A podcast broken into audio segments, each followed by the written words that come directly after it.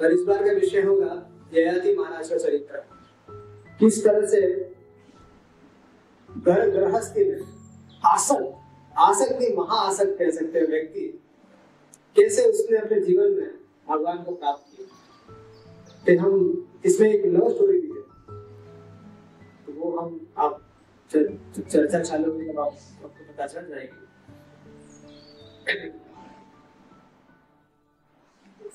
जिस तरह से मनुष्यों की छह होती है, उसी तरह से महाराज नहुष के छह पुत्र थे। उन छह पुत्रों का नाम है यति संयाति, आयति, नियति और स्वाभाविक ऐसा होना चाहिए था कि नहुष महाराज के बाद जो उनका सबसे बड़ा पुत्र था जिसका नाम था यति, वो राजा बने। परंपरा तो यही रही है। लेकिन यति ने राज्य लेना स्वीकार नहीं किया क्यों? प्रश्न पूछ सकते कि और राज्य कौन सा राज्य सारे पृथ्वी का राज्य। एक देश का मुख्यमंत्री या एक, एक राज्य का मुख्यमंत्री या देश का प्रधानमंत्री नहीं।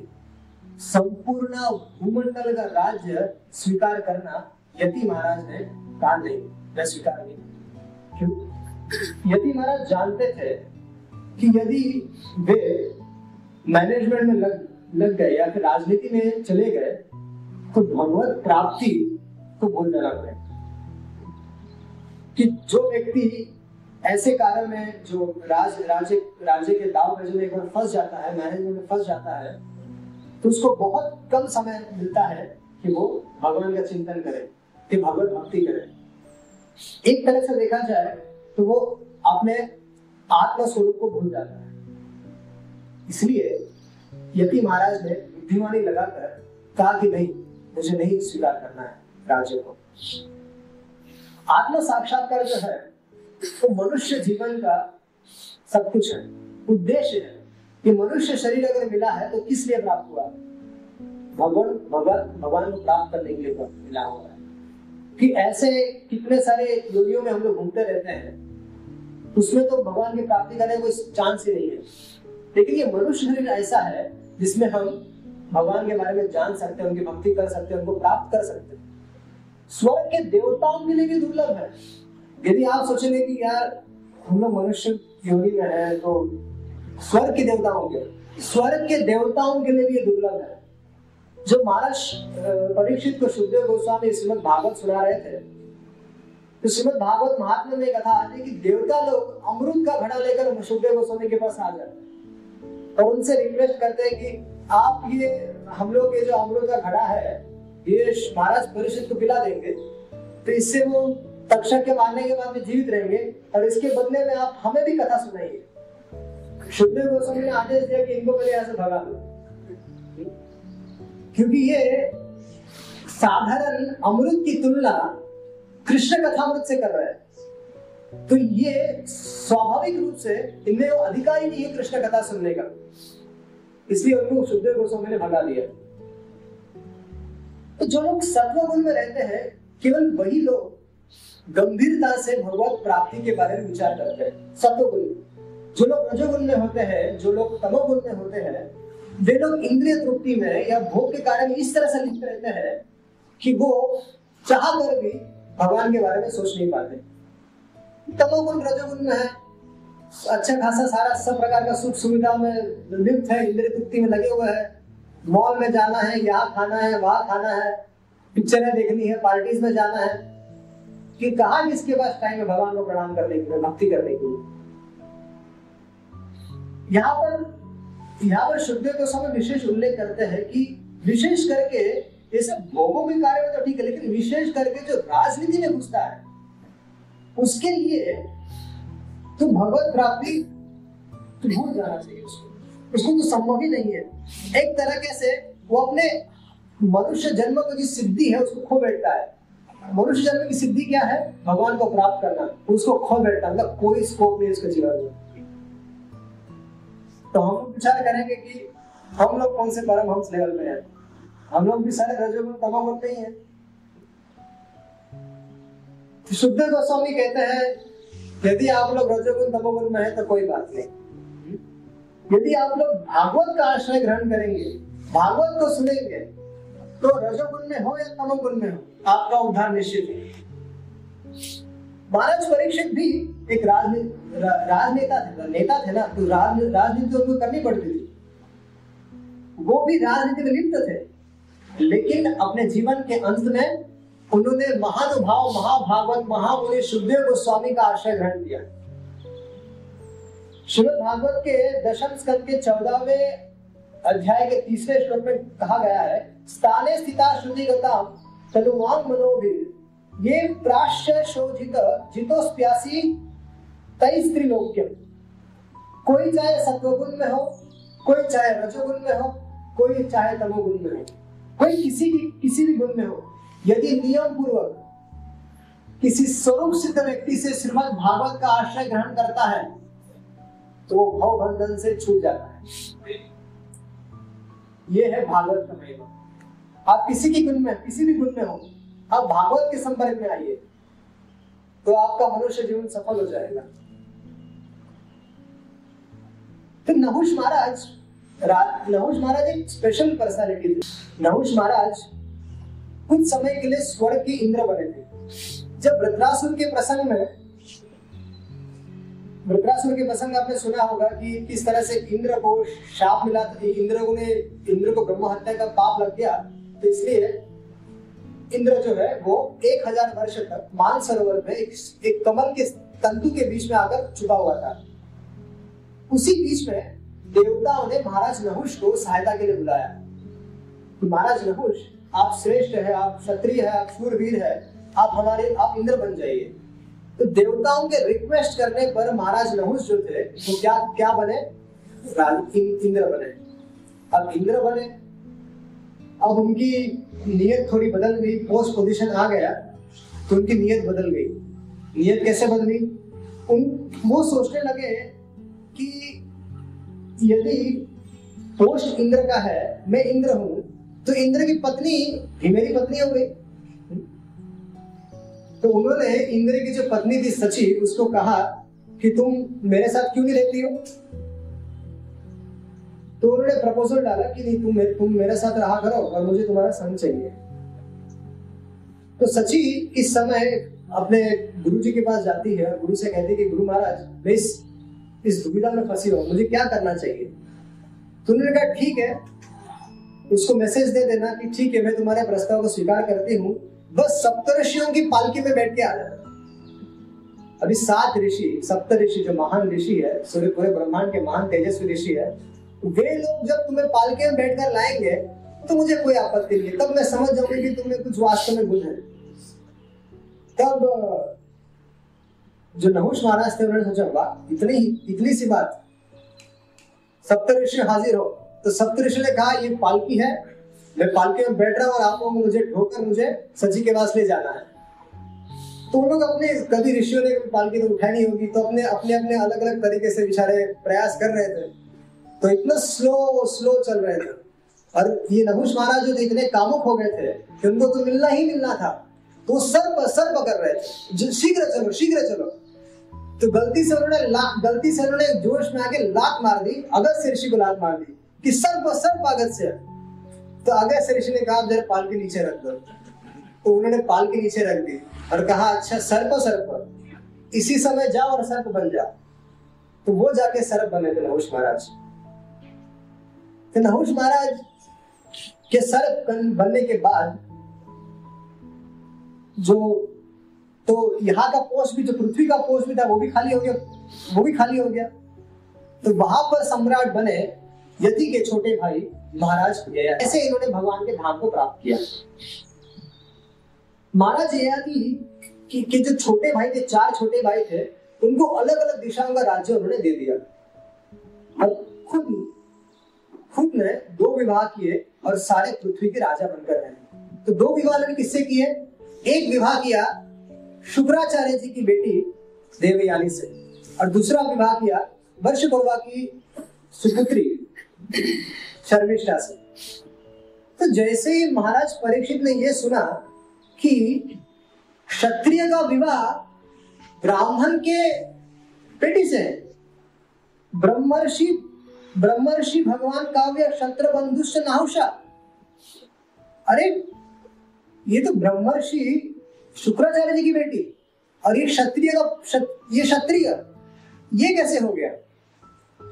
राजन्य विप्रयोग कस्मात विवाह प्रतिलोम का। इस तरह का जो विवाह है, प्रतिलोम विवाह है। प्रतिलोम मतलब जो गड़बड़ है। ऐसा ऐसा विवाह नहीं होता नॉर्मली ऐसा विवाह कैसे हो गया? और शुक्राचार्य जी कैसे मान गए? शुक्राचार्य जी तो देव गुरु है असुरों के जो गुरु है ब्राह्मण है, श्रेष्ठ है, उन्होंने कैसे ये स्वीकार कर लिया? तो परीक्षित महाराज के हृदय में ये इच्छा हो गई कि वो जाने इसलिए सुखदेव गोस्वामी से रिक्वेस्ट किया कि मुझे डिटेल में समझाइए कि ऐसा क्या हो गया, जिससे कि ययाति महाराज के जो ययाति महाराज और देवयानी के देवयानी के बीच में विवाह कैसे हो गया? वैदिक पद्धति के अनुसार वैदिक पद्धति के अनुसार क्षत्रियों का क्षत्रियों के साथ विवाह और ब्राह्मणों का, ब्राह्मणों के साथ विवाह होना स्वाभाविक लेकिन यदि वर्ण, यदि वर्णों में कुछ ऊपर नीचे होता है तो वो दो प्रकार का होता है। एक तो अनुलोम विवाह और दूसरा है प्रतिलोम विवाह। अनुलोम विवाह क्या है? ब्राह्मण ब्राह्मण लड़का है और क्षत्रिय लड़की है। तो वो जो विवाह होता है, उसको उसको अनुलोम विवाह कहते हैं। लेकिन क्षत्रिय लड़की है, लड़का, क्षत्रिय लड़का है और ब्राह्मणी लड़की है, तब उसको प्रतिलोम विवाह कहते हैं। और सामान्यतः इसको वर्जित कहा गया है। ये अलाव नहीं किया शास्त्र में लेकिन फिर भी शुक्राचार्य जी ने ऐसा इस विवाह को अनुमति कैसे दी? ये जानने के लिए महाराज परीक्षित उत्सुक थे।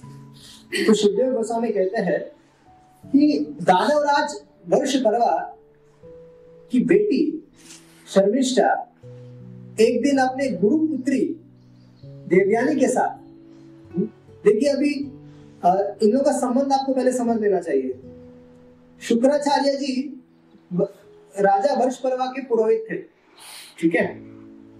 राजा वर्ष परवा की बेटी का नाम था शर्मिष्ठा और शुक्राचार्य जी की बेटी का नाम था देवयानी। और स्वाभाविक ये समवयस्क थे तो मित्रता थी। साथ में घूमते थे, साथ में खेलते थे, सब जगह। मॉल्स में तो नहीं जाते थे, लेकिन बिहार करने तो निश्चित जाते थे। हम्म? तो लोग घूमते रहते, साथ में घूमते थे। तो हुआ एक बार एक बार ऐसी सारी सहेलियाँ, एक बार सब सारी सारी सहेलियाँ जंगल में, उनके जो राजा का जो महल था, उसमें बहुत सुंदर वन था। बगीचा था और उसमें ये सारी सहेलियाँ घूमने के लिए निकल गई। और वहाँ पर एक सुंदर सरोवर भी था। और सरोवर कैसा था? सुंदर सुंदर पुष्प उसमें लदे सुंदर सुंदर पुष्पों से लदा हुआ सरोवर था। और उस सरोवर में कमल खिले हुए थे, कमलों पर भौरे मंडरा रहे थे। और उस, उसमें जैसे सुगंध निकल रही थी, उससे वातावरण इतना इतना सुंदर बन गया था कि इन सबकी इच्छा है सहेलियों की कि जरा स्नान कर लेते हैं, जल विहार कर लेते हैं। अब इन लोगों ने अपने सारे वस्त्र उतार के रख दिए और सारे सहेलियों ने एक साथ अंदर प्रवेश किया। और एक दूसरे पर अलग अलग प्रकार के जल क्रीड़ाएँ करने लगी। ठीक उसी समय वहाँ पर पार्वती जी के सहित भगवान शंकर जी बैल पर से वहाँ पर आ रहे थे। पर जैसी शंकर जी पार पार्वती जी को देख लिया, ये जो सारी स्त्रियाँ थी, ये सारी नग्न नहा रही थी तो सब डर गई कि नग्न नहाना अपराध है। और यदि शिव जी देख लेंगे तो निश्चित रूप से शाप दे देंगे।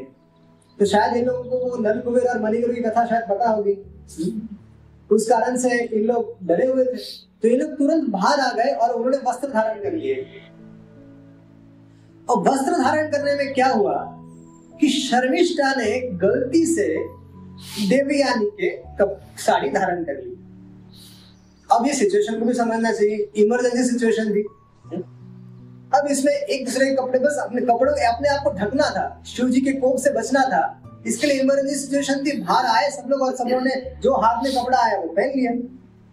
अब हुआ क्या कि देवयानी, शर्मिष्ठा ने गलती से देवयानी का साड़ी पहन ली। अब देवयानी को बड़ा क्रोध आ गया। अब देविया ने अब स्त्रियों को क्रोध आया। अब दोनों स्त्रियों के बीच में झगड़ा है। जरा गाली गलौज सुनिए का। हम्म? देविया ने कहती है, अरे देखो तो सही।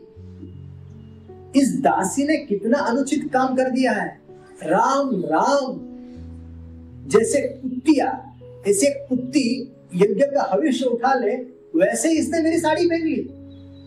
अरे, ऐसा इतना बड़ा क्या काम कर दिया? कि कुत्तिया जिससे जिससे कि यज्ञ का हविष्य उठा ले वैसे उसने मेरी साड़ी कुत्ते के साथ तुरंत तुरंत तुलना कर दी। अरे, हम लोग ब्राह्मण है, ब्राह्मण। हम लोग कोई साधारण थोड़ी है। इस पृथ्वी के हम लोग ज्वेल्स है। इस पृथ्वी के हम लोग शिरोमणि है हम लोग। अरे, हमारी हम लोग अपने तपोबल से इस संसार की सृष्टि करते हैं। हम लोग हमारे हृदय में सदैव भगवान को धारण करते हैं। अरे हमने ही, हम ब्राह्मणों ने ही, अरे अरे शर्मिष्ठा, कुत्ती, सुन, हम ब्राह्मणों ने ही संपूर्ण प्राणियों के कल्याण के लिए वैदिक मार्गों का निर्देश किया है। वैदिक वैदिक मार्गों का प्रचार जो है यही ब्राह्मणों ने किया है। बड़े बड़े लोकपाल, देवराज, ब्रह्मा जी, शिव जी, ये बड़े बड़े लोकपाल हमारे हमारे सामने झुकते हैं हमारी पूजा करते हैं। अरे इन लोकपालों की बात छोड़ो ब्रह्मा शिव जी की बात छोड़ो। भगवान विश्वात्मा भगवान श्री हरि भी हम लोगों को आराध्य मानते हैं हम लोगों की पूजा करते हैं। नमो ब्रह्मण्य देवाय गो ब्राह्मण हिताय अरे हम हम लोग हम, हमारी पूजा करते हैं हम उनके इष्ट देव है। और तुम तुम क्या हो तुम्हारी औकात क्या है? इस तरह से गाली देने चालू कर दी। देविया शर्मिष्ठा को फिर हम लोग भृगुवंशी है और भृगुवंशियों में भी सर्वश्रेष्ठ भृगुवंशी है। अगर अभी अपने आप को भृगुवंशी से जोड़ते हैं और भृगुवंशी क्या है? भृगुवंशी ऐसे है कि साक्षात भृगु भी भगवान ने इनकी पूजा की थी। अब कैसे एक प्रसंग है कि एक बार बहुत बड़ा साधुओं का समाज जुड़ गया है। और साधुओं के समाज में ये आपस में चर्चा हो कि तीनों लोगों में ब्रह्मा, शिव और विष्णु में श्रेष्ठ कौन है? इन तीनों में बहुत बड़ी चर्चा हो गई थी। तो सबने एक व्यक्ति को अपॉइंट किया भृगु जी को। कहा कि आप जाइए और तीनों जगह की तीनों लोगों की परीक्षा लीजिए और आ जाइए और हमको बताइए। तो भृगु जी ने परीक्षा लेने का एक अनोखा तरीका अपना लिया। वे गए पहले तो ब्रह्मलोक।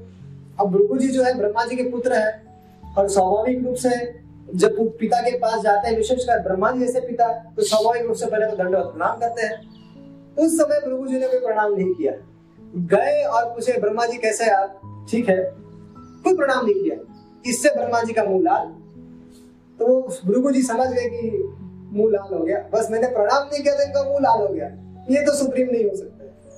तो शिव शिव लोक में जाते हैं। कैलाश जाते हैं। कैलाश में जाते हैं तो शिव जी अपने भाई को आते हुए देख के खड़े हो जाते हैं। आइए आइए भृगु जी आइए वेलकम वेलकम वेलकम तो भृगु जी बोलते अरे, साले, नीच, हट जा, दूर हट जा। नहाता नहीं, कभी सब हड्डियाँ गले में पहनता है, सांप गले में धारण करता है। तू मुझे मुझ जैसे ब्राह्मण को छूना चाहता है। चल, दूर हट दूर हट। तो शिव जी को इतना गुस्सा आ गया शिव जी ने त्रिशूल उठाया, लगे भृगु जी को मारने के लिए। तब पार्वती जी चरणों में गिर पड़ी कहेगी कि आपके भाई है, ब्रह्मा जी के पुत्र है। थोड़ा आपको मज़ाक कर दे तो आप इतने क्यों नाराज़ हो रहे हैं? वो तो पार्वती जी ने बचा रही दूसरे दिन हेडलाइन आ जाती है भृगु डेड अब जाते हैं वैकुंठ। गुरुकुल चले जाते हैं वैकुंठ वैकुंठ जाते तो भगवान सोते रहते हैं। तो भृगु जी दरवाजे से चालू कर देते हैं, ये साला हमेशा सोता रहता है। गर्भोदक्षाई शिरोदक्षाई कारणोदक्षाई सब शाही शाही शाही, सब सोते ही रहते हैं। गए और सीधे भगवान के छाती पे लात मार दी। और जैसे ही भगवान के छाती में लात मार दी भगवान तुरंत उठ के खड़े हुए और भृगु जी के चरणों में गिर पड़े। कि हे भगवान मुझे क्षमा कर दीजिए। मुझे पता होता कि आप आने वाले हैं तो मैं उठकर खड़ा हो जाता आपको आपके ले, आपको लेने के लिए वैकुंठ के द्वार पर आ जाता है। तो भगवान ने भृगु जी को अपने आसन में बैठा दिया और उनके चरणों में गिरे और उनका पाद प्रक्षालन किया। कर कहा कि कि मेरे कठोर हृदय में आपके सुकमल कोमल चरण चरण लगे होंगे। इसलिए मुझे दुख है इस बात का मुझे क्षमा कर दीजिए। तो जैसे भगवान का ये स्वभाव देख लिया तो भृगु जी की आँखों से झर झर झर झर आँसू आँसू गिर रहे। ये है सूर्यतम सर्वभूतानाम। ये है समस्त हृदयों के में रहने वाले भगवान श्री हरि। यही हम सबके हैं।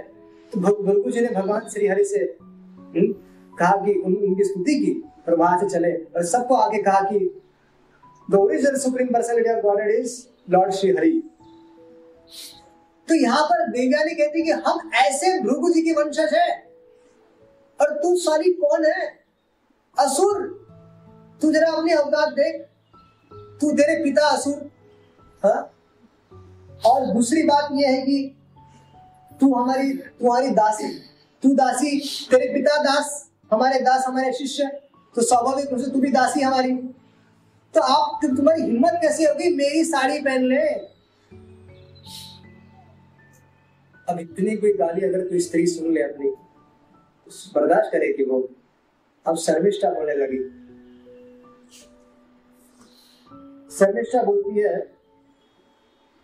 अब दांत, शर्मिष्ठा को इतना क्रोध आता है कि उसको, उसके परिवार को सबको गाली दी थी उसने। शर्मिष्ठा को इतना क्रोध आता है तो अपने ओठों को दबाते हुए हम्म, एकदम क्रोध के मारे वो बोलती है जैसे कौवे और कुत्ते हमारे जैसे कौवे और कुत्ते हमारे दरवाजे के बाहर हमारे डाले हुए अन्न की प्रतीक्षा करते रहते हैं ना वैसे तू और तेरा बाप हमारी तरफ़ हमेशा ताकते रहते हैं कि कब हम लोग कुछ दे और तुझे तो तुम तुम लोग उसको ग्रहण करो। ऐसा नहीं है बता। क्या तुम्हारे पिता क्या तुम्हारे पिता और तुम हम लोग इंतज़ार नहीं करते कि कब हमारे यहाँ से दक्षिणा मिलेगी और वो दक्षिणा से फिर तुम अपना जीवन निर्वाह करोगे। तो ये तुम्हारी औकात है। इस तरह से शर्मिष्ठा और इन दोनों के बीच में काली गलौज होने लगा। वास्तव में कौओं के साथ तुलना जैसे कौवे जो होते हैं वो, उनका आहार क्या है?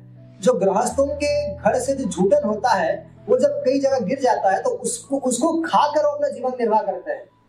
तो यहाँ पर जो शर्मिष्ठा थी, उन्होंने शुक्राचार्य जी की तुलना किसके साथ की? कौवे के साथ की। कि तुम लोग हमारे हमारे यहाँ से जो झूठन मिलता है या हमारे यहाँ से जो धन मिलता है, उससे तुम अपना गुजारा कर रही हो। तो तुम्हारी औकात यही है कि तुम कौवे और कुत्ते के समान हो, जो हमारे डाले हुए अन्न पर जीते हो। और तुम क्या बात करती हो? साड़ी पहनी तो क्या हुआ? हमारी दी हुई साड़ी तो है वो। तुमने कौन सा जाकर अपना कमाया है? हमारे पैसे से तुमने साड़ी खरीदी है। इस तरह से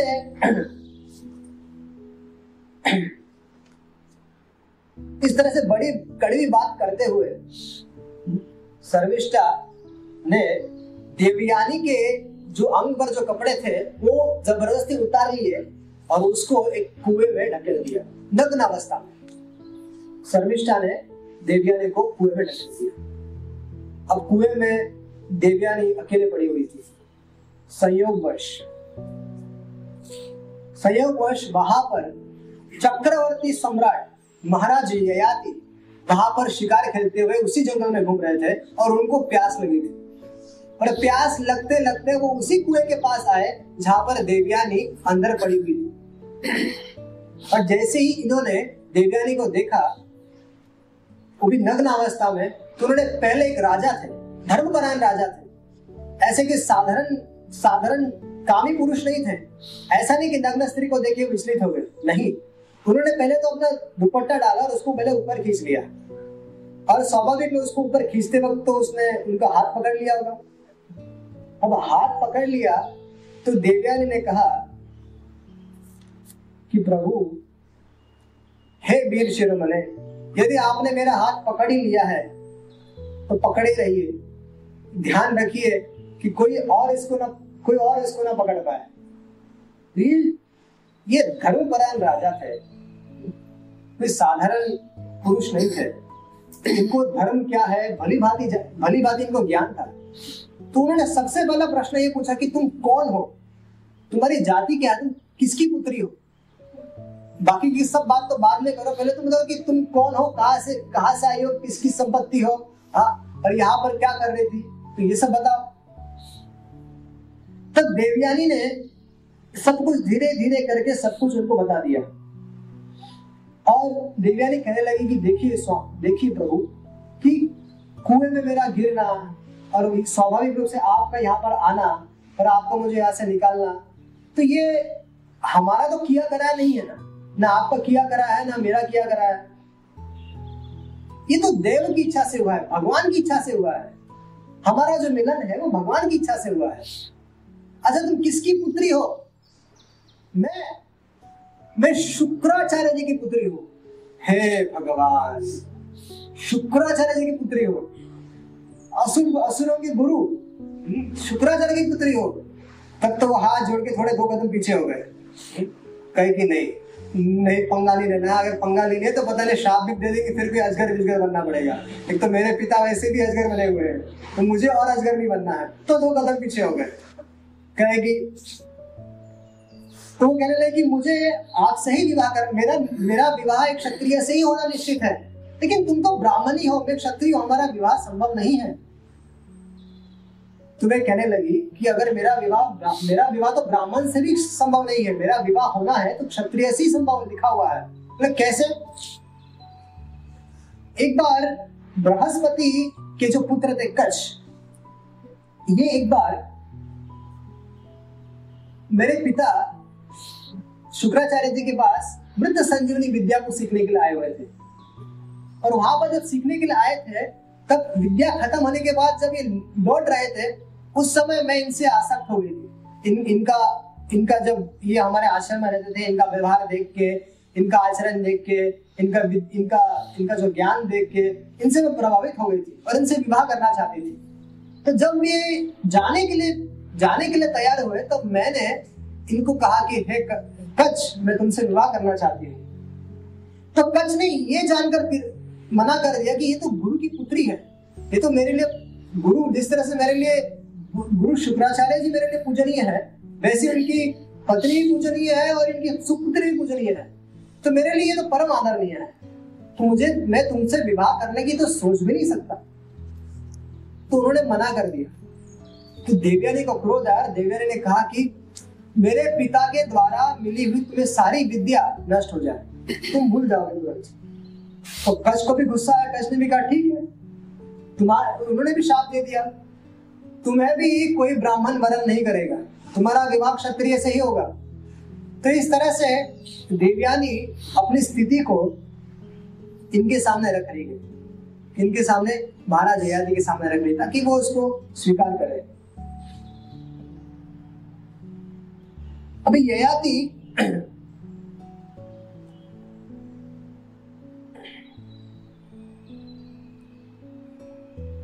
ययाति महाराज तो शास्त्र जानते थे, धर्म जानते थे।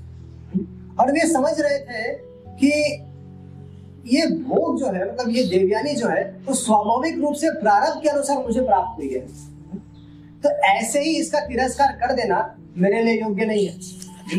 इसलिए उन्होंने कहा कि उनका, उन्होंने भी कहा, ठीक है, मेरा मन भी इसकी तरफ़ आकर्षित हो रहा है।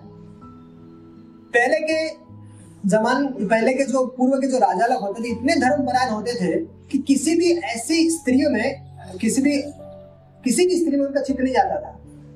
जैसे एक उदाहरण आता है रामायण के प्रसंग में जब भग, जब प्रभु श्री राम और लक्ष्मण सीता जी जान इस जनकपुर में गए थे और वहाँ पर बगीचे में टहल रहे थे वे आए आए ही थे सीता का आ, सीता का विवाह उत्सव में भाग लेने के लिए।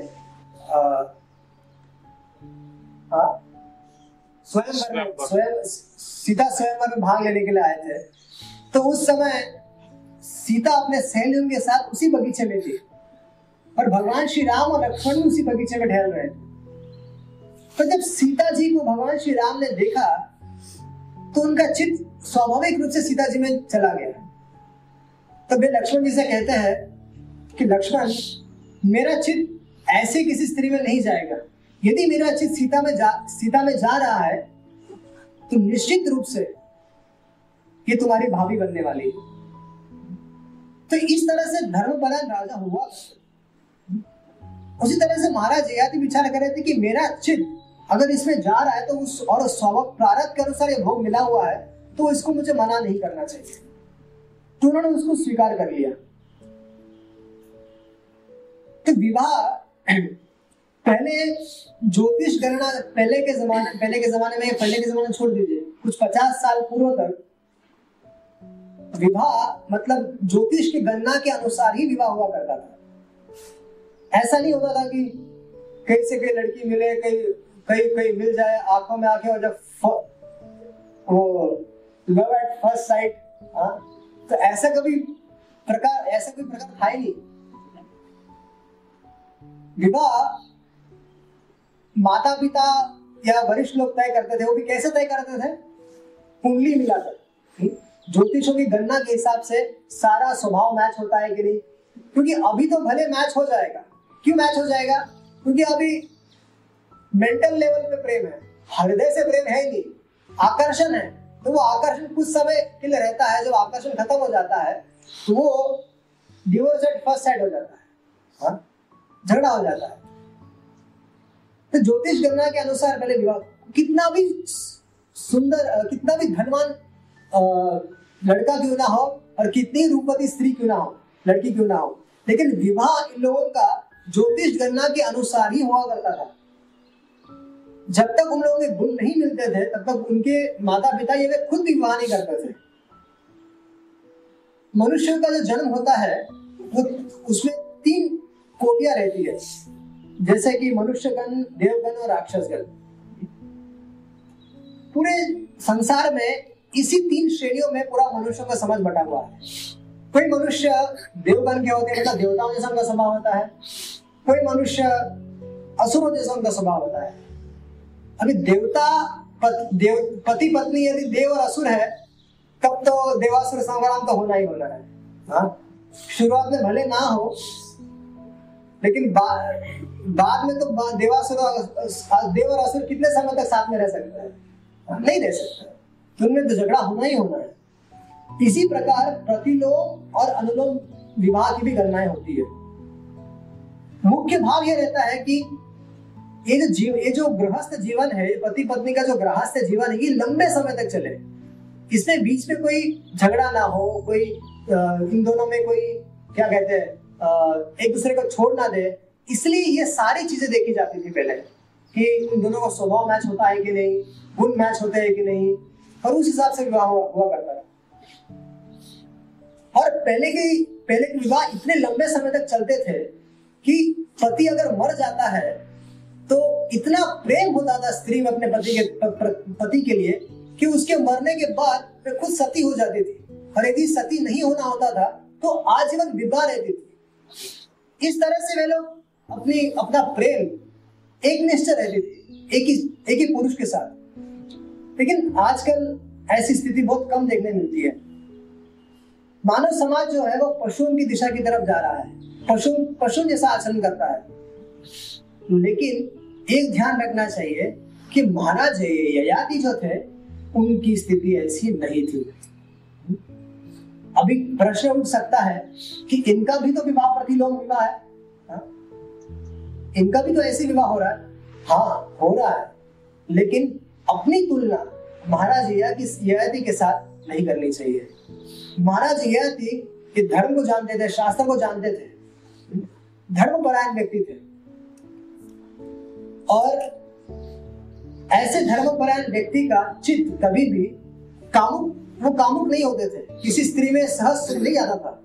इनका देवयानी में चित्त जाना, ये भगव, ये भगवान की इच्छा से ही होता था। भगवान की इच्छा से ही हुआ है विवाह जो है, भगवान की इच्छा से ही हुआ है। इसलिए देवयानी और और महाराज का मिलन हो मिलन हो चुका है। अभी इनका आगे क्या होगा ये हम लोग कर देंगे। आगे इनके जीवन में एक कल इनका विवाह हो जाएगा। विवाह होगा परसों कल बच्चे भी हो जाएँगे। परसों इनके जीवन में एक ऐसा मोड़ आएगा हाँ, कि पति पत्नी और वो उस तरह से देवयानी और महाराज थी और तीसरी कौन हाँ? इसको आप कल कल पता चल जाएगा आपको। लेकिन इन इन तीनों के बीच में, इन तीनों के बीच में जो होता है, उसके लिए आपको आना पड़ेगा तीन हम्म? एक, ये है भागवत की लव स्टोरी लेकिन इसका अंत इसका अंत भगवान की प्राप्ति है। किस तरह से एक व्यक्ति जिसने दो दो विवाह किया है, ऐसा व्यक्ति जो चौबीसों घंटे इंद्र तृप्ति में लिप्त रहता था ऐसे व्यक्ति के हृदय में वैराग्य कैसे उत्पन्न हुआ? और इसने कैसे सब कुछ छोड़कर भगवान को प्राप्त करने के लिए जंगल वन में चला गया? तो क्या क्या घटना इसके, इस व्यक्ति के जीवन में घटी? कि इसने अपने दो पत्नियों को, सारा साम्राज्य को सब कुछ छोड़कर भगवत प्राप्ति के लिए क्यों चला गया व्यक्ति? तो ये थोड़ा